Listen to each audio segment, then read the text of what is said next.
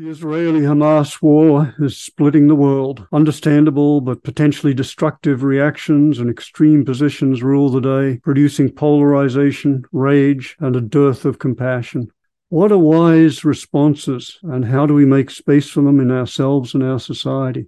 We talk about this with Dr. Shachar Erez, an Israeli psychotherapist, contemplative, and integral practitioner, about how to navigate these extreme situations and emotions. Shachar had just come from the funeral of his friends, both parents and three children slaughtered by Hamas. Join us for this intensely powerful immersion in the issue of our time.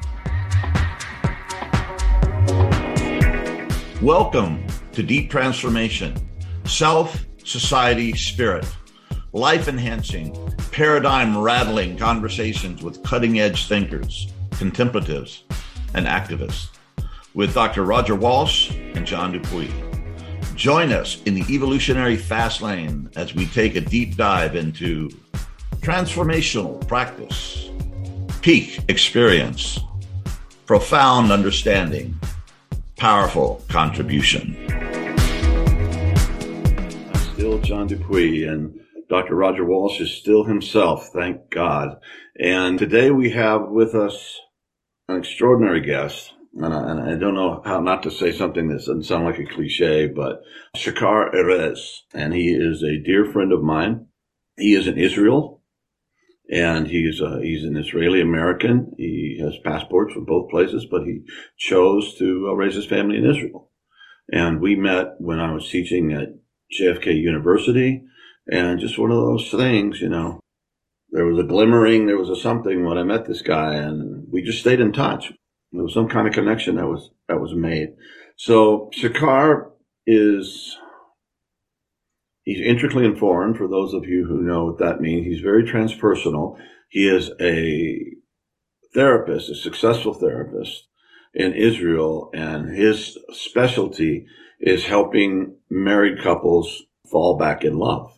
And he has a very successful, vibrant practice. And you're probably going to get so many phone calls from this. I think this is just our contact, because it's a noble, wonderful field, and I've never really heard anybody doing that before Shachar. So sometime in more peaceful times, we'll have you back, Shachar, where you talk about that part of your life. I think it's absolutely fascinating and could help save the world in a big way. And when this thing happened, when the war began, and there was a slaughter of the innocents and civilians that were killed, I couldn't get a hold of Shachar for whatever reason. My WhatsApp and my emails, and I was very, very concerned. So I would just, every couple of days, I would finally send a message out, and I would pray for him and his family. And he was okay. I mean, okay physically, but yeah. So we've been talking, and I just want to say I'm deeply, deeply affected by this whole thing. And I hope that what comes from me is helpful and wise, but I'm feeling very, very strongly about this and praying my ass off to try to stay centered and stay in a good place. So, Shachar, is there anything that I left out that you'd like to add for people to know about you? No, thank you. That was good. Excuse me. Just flooded here. No, that was good. I'm not, I'm just a guy here today, an Israeli guy, integrally informed, a couples therapist, but, I'm here just to be me. I'm not presenting anyone, really. Yeah. It's just myself. And I'd like to just add to what was you implied earlier, John, and you did too, Shachar, in that basically our aspirations for this, and my hope is that we can have a dialogue, use our dialogue to, in some small way, through our outreach, which is now fairly significant, in some way help and heal. We can hold all the suffering on all sides in our hearts and not fall so easily into the partisanship, which is rancorous even here in many countries around the world. It's amazing how partisanship has become quite extreme in so much of the world around us. and the hope that we can hold a larger, more encompassing and compassionate perspective and consider the bigger picture as much as we possibly can. And even to say that is deemed inappropriate in some circles these days, but that's my hope. Yeah. Thank you, Roger. That's beautiful. And I gotta say, I'm not sure I can hold all perspectives right now. I'm very flooded. I was today in a funeral of a 79-year-old that was murdered. The father of my friend and his wife was kidnapped, and their son is still missing. God, I'm so sorry, brother. And one fourth of their community, 25%, every fourth person.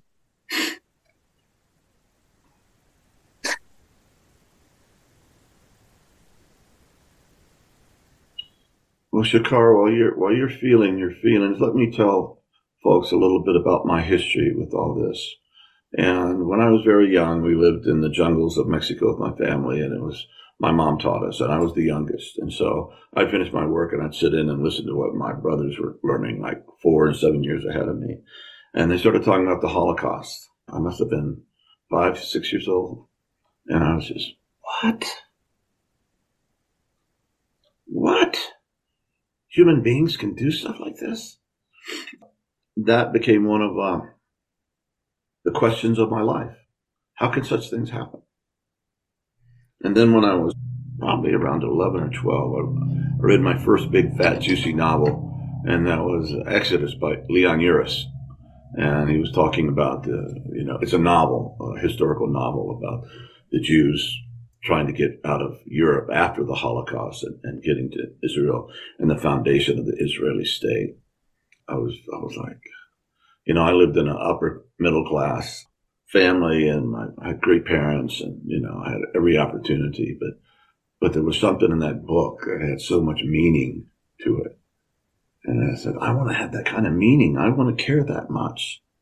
And I just don't care enough. There's nothing here that really grabs me like that. So, and in the ensuing years, I've studied Jewish history and Jewish mysticism, and had many friends and been deeply affected by Jewish thinkers and philosophers and scientists and Einsteins and all of this in a huge way. And so I'm a bit of a pro-Semite, and that really sounds really ridiculous, but Jewophile or something like that. I have a lot of respect for that team, and I know that makes me not balanced, and people are going to be pissed at me saying this right now.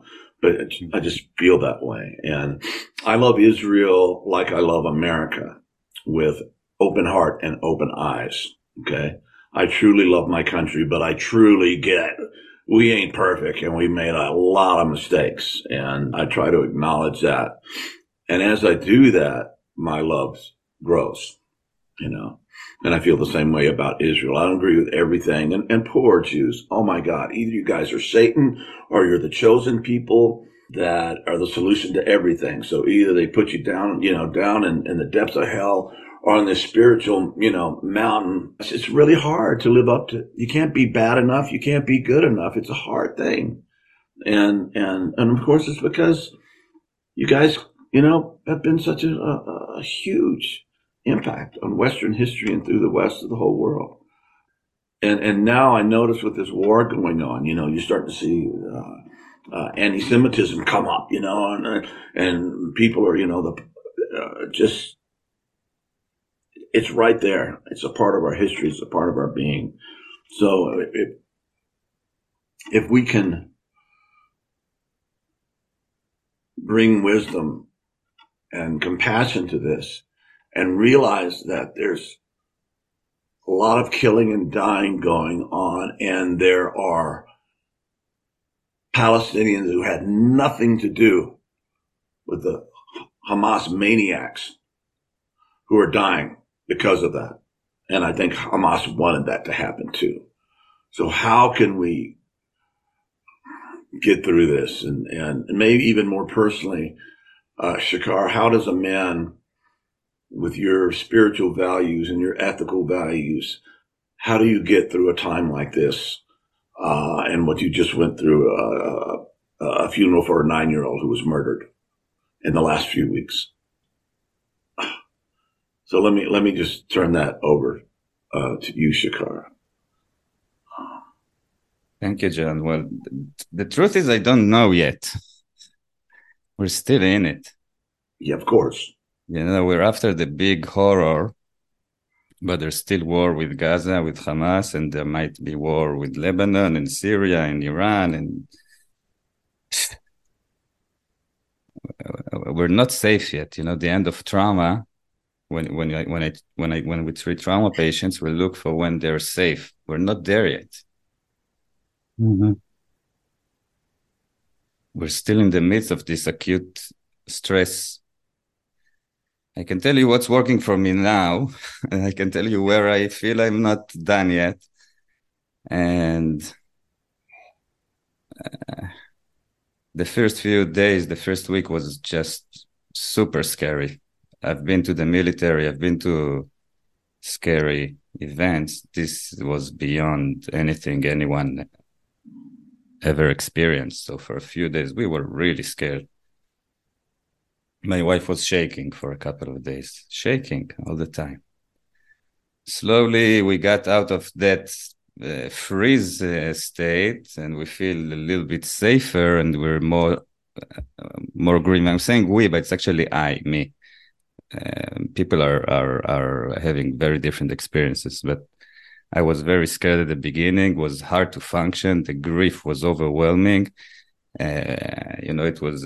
I was trying to do just small actions like doing the dishes or doing the laundry or taking care of the garden. This was functioning. This was wow, alive. It got a little bit better in the last week or so. I'm functioning pretty well. I'm seeing clients, and that's very resourcing to me, actually, to be there for other people. I'm doing my practices. Working out is very helpful. After working out, I have a couple of hours that I can feel capable. I meditate, I think, twice than ever, which means like twice a day, sometimes 3 times a day. I can also feel this, I don't know how to call it, blessing, I guess, that I have this deep knowing that with all this horror, with all this, when everything seems so broken, I still have this knowing that everything is okay. It's not a belief, I can feel it. Thank God for that. And it's actually getting stronger, which is surprising to me. I can tell you part of my practice is to make it I. Part of my spiritual practice is to make others what I feel is other, to make it me, to find where I am like that. I'm struggling with that right now. Yeah. It's not easy to find such a horrifying part in me. I can feel the impulse to for revenge and to kill and to get rid of that part, of Hamas and what it represents. That's still a challenge. Yeah. And you also, when we talked the other day, you said that you were working with groups, I guess, other therapists that are trying to help people who are, like you said, we're right in the middle of it. It's not PTSD. It's the trauma of the moment. Maybe tell us a little bit how what you bring with your practice and your knowing. How does that work? And what can you possibly say or do for people who are going through this? Are in it, I should say, yeah. I can say that the amount of trauma is just shocking, and we can't really understand it. But what I'm seeing more than ever is resiliency. I was talking to people that were in that party, that they were hunted down.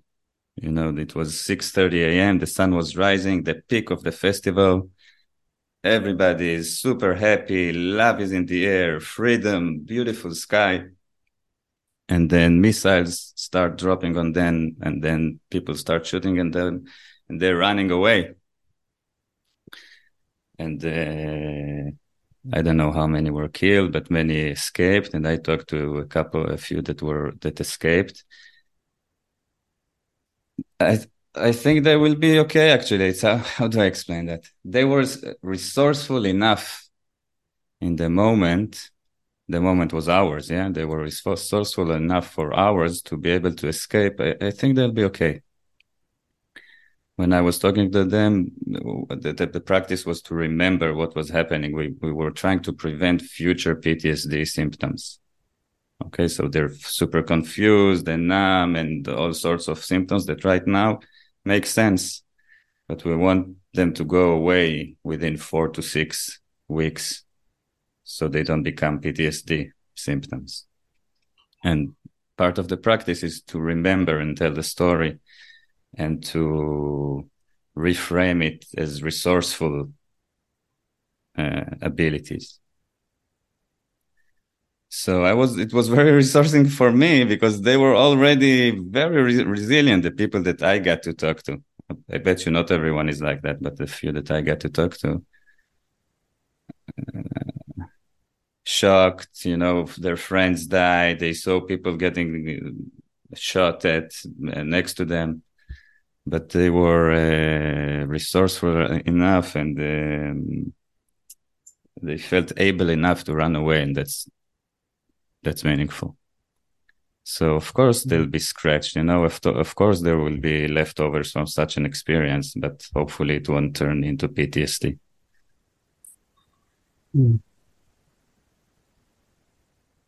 And you find clearly, you're suggesting you find this supporting others to be incredibly helpful for yourself, Shachar. Yeah, you know, there's something at the therapist chair that I'm able to contain.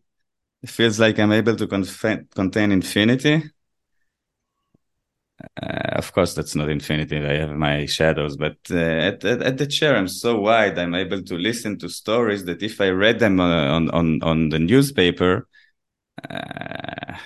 they would be too much. It's amazing to see the difference in my state of mind and how I'm able to contain reality. Yes. Mm-hmm. Still, some of the stories come up before I go to sleep, or when I meditate, you know, when I close my eyes for meditation, at first I can see the stories I heard. Yeah. Mm-hmm. Mm-hmm. In Catholicism, they have this idea of being a sin eater. In other words, you're feeling other people's sins, other people's pain. Yeah. It's a very, very elevated spiritual practice. And that's a good reminder. I should probably do some tonglen. That's a good idea.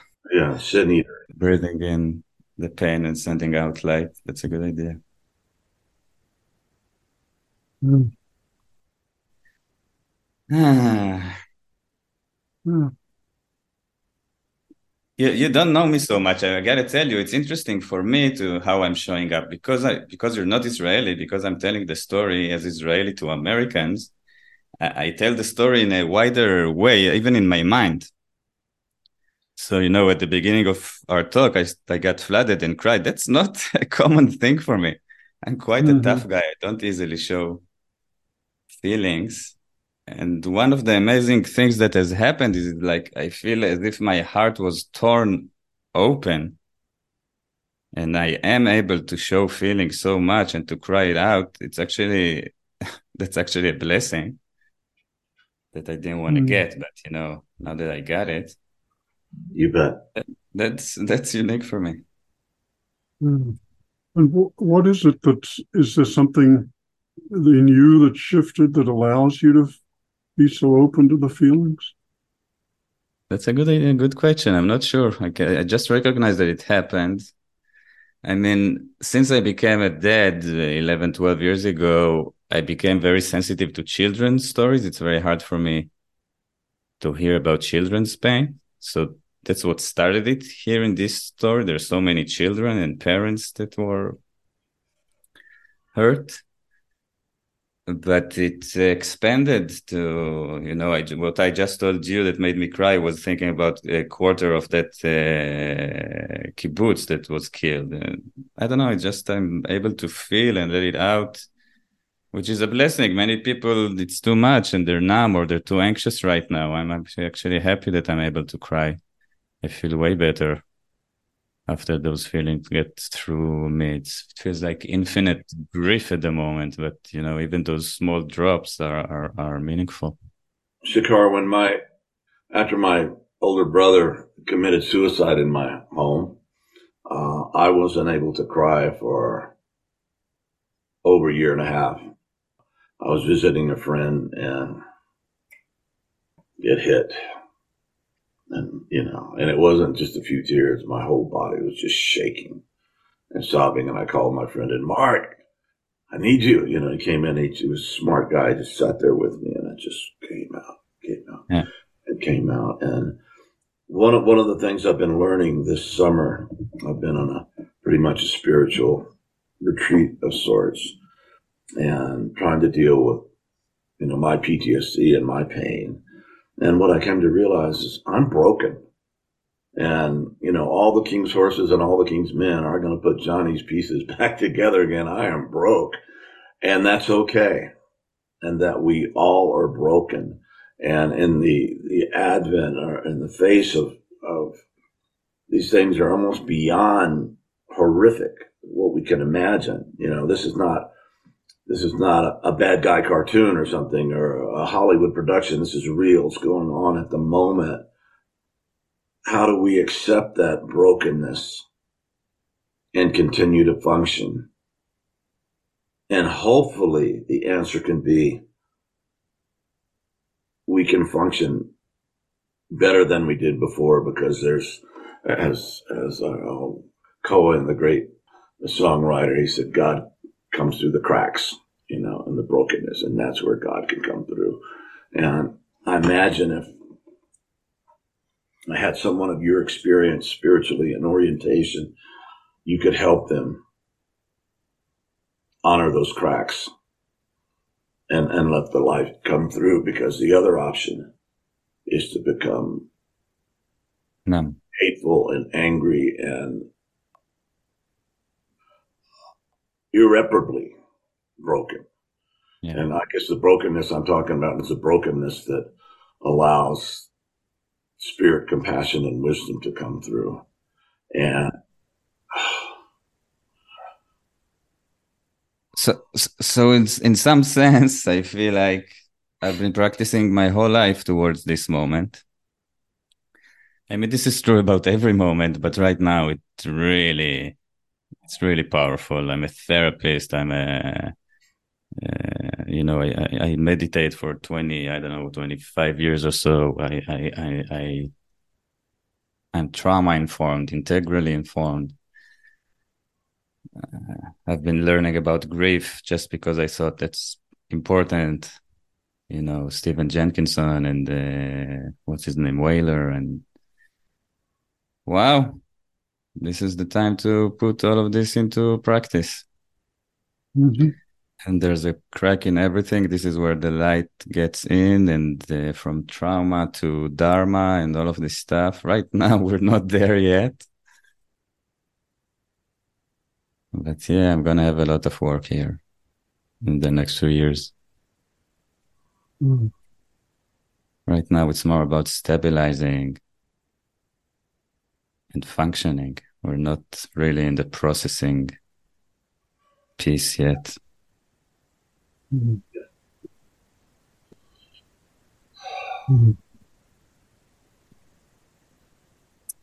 Mm-hmm. Well, I find myself just sitting with the feelings you have and you evince as you speak, Shachar, and just being pulled to silence by them.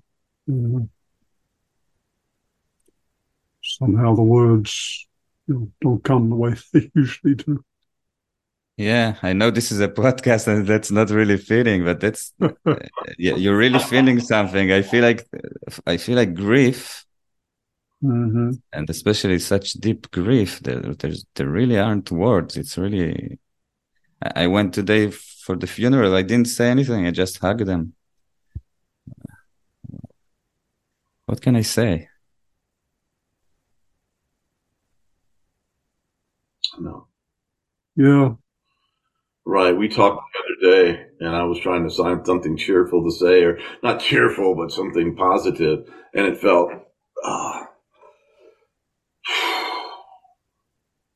yeah, it either it didn't feel right, or it just felt, we're not quite there.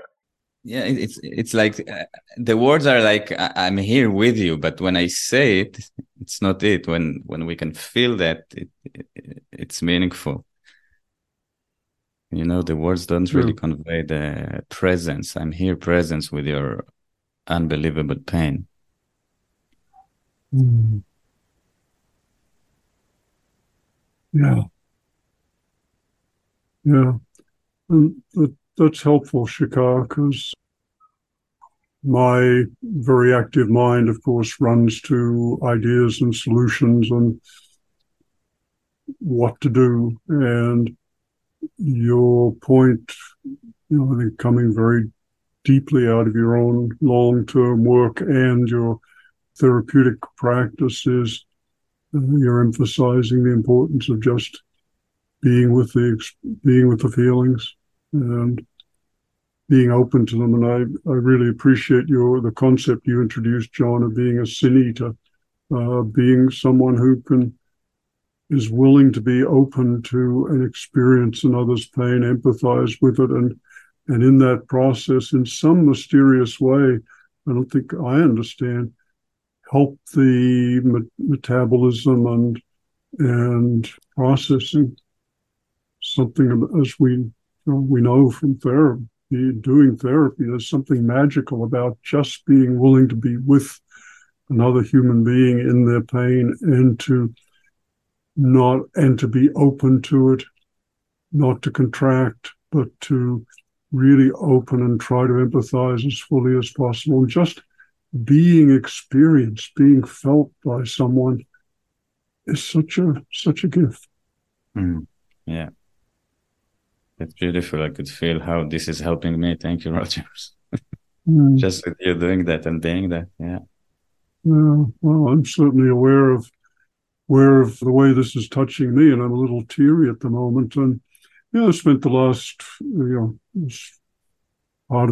significant part of this, of course, having, like so many people around the planet, I've been caught up in reading and watching this unfolding disaster, and have been, doing some study over the last few days and kind of try to wrap my head and get some understanding, but it's very different in this moment now to be with you and to feel the pain, but also the openness and just receptivity you demonstrate to it, and that feels like, oh, this is where the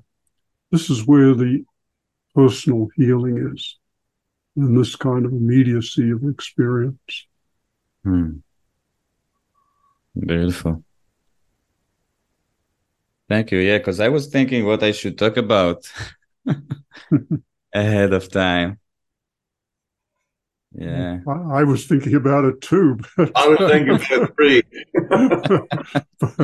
but you've brought us into the immediacy of the experience and the process, and you're making me realize, yes, this is where, yes, we need the thinking and the big picture and the holding perspectives and all the things I was trying to do, in which I said I hoped we might be able to do together. But what I'm realizing now, I'm being humbled and realizing the importance of the just being willing to let the ideas go and be with you and the immediacy of your experience and our shared experience. And I'm reminded of the words of Carl Jung: learn your theories as well as possible, but set them aside when you come in contact with the living soul.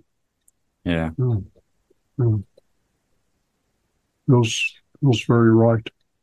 Yeah. I really appreciate your openness and bringing us into the immediacy of this experience. Yes, thank you. Yeah, I'm actually really, what's the word? Not excited, but curious about my experience. I'm at the same time very open and like this deep knowing of everything is okay, while grieving so deeply. I never felt such deep pain and grief and agony. That's my main experience. I have other sides, but that's my main experience. And being open, that's very special, very unique. Mm. So you mentioned three things, Shachar, and I'd love to have you say a little more, because you spoke of experiencing pain and grief unlike you'd ever felt, and you spoke of simultaneous openness to the fullness of your experience and clearly your clients and others' experience. And you also have mentioned twice now this sense of okayness underneath. And I wonder if you... I'd love it if you could just say a little more about that, because it feels really important. Yeah. Well,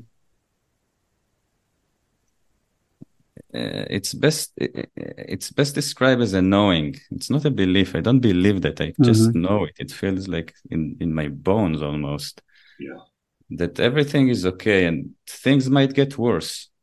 I don't know. You know, the people around me that are anxious, they might be right. We just had something that we didn't know we should be anxious of. So Hezbollah, Syria, Iran, that might happen. It might get worse. And still there's this just knowing that everything is okay. It's not really... If I put it to words, it takes it away, you know. I don't want anybody to die. I don't want anybody to suffer. I still have a lot to give. I'm not ready to die yet. But at the same time, I know that if that happens, that's okay. It happens. It's part of the big plan, big picture, big movement, big love. Well, Shachar, and also what you're saying is one of the perennial teachings that we get from all the great mystics. You know, that in spite of everything, the horror, the pain, the ridiculousness of human beings and how much we hate each other and how we behave sometimes, not all the time, but sometimes, that everything is essentially okay. And I think I mentioned in our conversation, I had that insight deeply this summer. And then I discovered that, you know, the most famous phrase from Julian of Norwich, who was a mystic who's, because of the radicalness of her views, were kept in hiding for 500 years. They wouldn't have been accepted in medieval Catholicism. But her most famous phrase is, all shall be well. All shall be well. All shall be well. And it's that knowing that it's okay, and that it could not be any other way. And why is that so? Well, because that's the way God is, you know? And okay, thank you. And I think my heart is beginning to catch up with the inside of my brain when I saw that, and I realized other people had said that before me. It's just our deepest nature, beyond this nightmare that we find ourselves asleep in, that there's essential okayness. And that's what, you know, the great mystics have said, the Sufi, the Jewish, the Christian, the Buddhist, the native teachers that I've had, Native American, Indian. Yeah. And I'm sharing that not as a teaching, just as an experience. I would not say to anybody here in Israel right now. No, no, no. I kind of forgot this is recorded, and I told it to you guys. But you know, I'm very humble with this experience right now. Yeah, yeah. People's experience is quite broken, and me telling them everything is okay. That's just, you know. Well, yeah, it's. I understand your hesitance, Shachar. It's a context which, as you eloquently said, John, is expressed by so many of the greatest sages, and yet it's a transpersonal perspective, of which, for me at least, is, you know, I can taste at times, but it certainly can't stabilize. And yeah, and so and to state it is tricky, because some people will interpret it as an undercutting of their pain or tragedy, and yet that's your experience, at least some of the time, Shachar, and it's the experience of a lot of the greatest sages we've had. So I'm grateful you acknowledge that, in no way diminishing the pain and suffering. And you know, Roger, while you're speaking, I'm realizing I've been working with this feeling for, I don't know, 20-something years, but what's different now, or I would say differently, sometimes this knowing would get me dissociated, would get me transcend the body. And what I'm experiencing right now is a very embodied experience. Everything is okay, and I'm grieving. Right? There's no dissociation, no transcending the grief, the pain. Yeah, that makes sense, and that's the way I've heard these teachings expressed. Is like, it's all okay, and there's enormous horror and suffering and pain. Enormous, yeah. And somehow both are true in a way that I don't fully understand. Yeah, therein lies the mystery, if we will. Yeah. You know, let me put something out there, and I don't know if I should say this right now, but anyway, I told people before you got here. I said if I say anything really stupid, we can edit it. You know, so. But I'm preparing for this. I didn't know if I was going to be ready for it. You know, I didn't know if I was just going to be weeping and screaming and, you know, just really deeply feeling. And if I had anything to do, and I was like thinking about, what is Israel to do in this situation? Stay tuned for part 2, in which we look at what we on the outside of the battle zone can do, and at historical examples of how warring nations have reconciled. Today's episode was brought to you by iAwake Technologies. Visit the Deep Transformation website to find out more about iAwake's audio tools designed to wake us up, grow us up, as a part of our daily deep transformational practice. Thank you for joining us. If you enjoyed this episode, please subscribe to the Deep Transformation podcast, and we greatly appreciate your comments, suggestions, and questions. Thank you for all you are and all you do. From John, Roger, and the Deep Transformation team.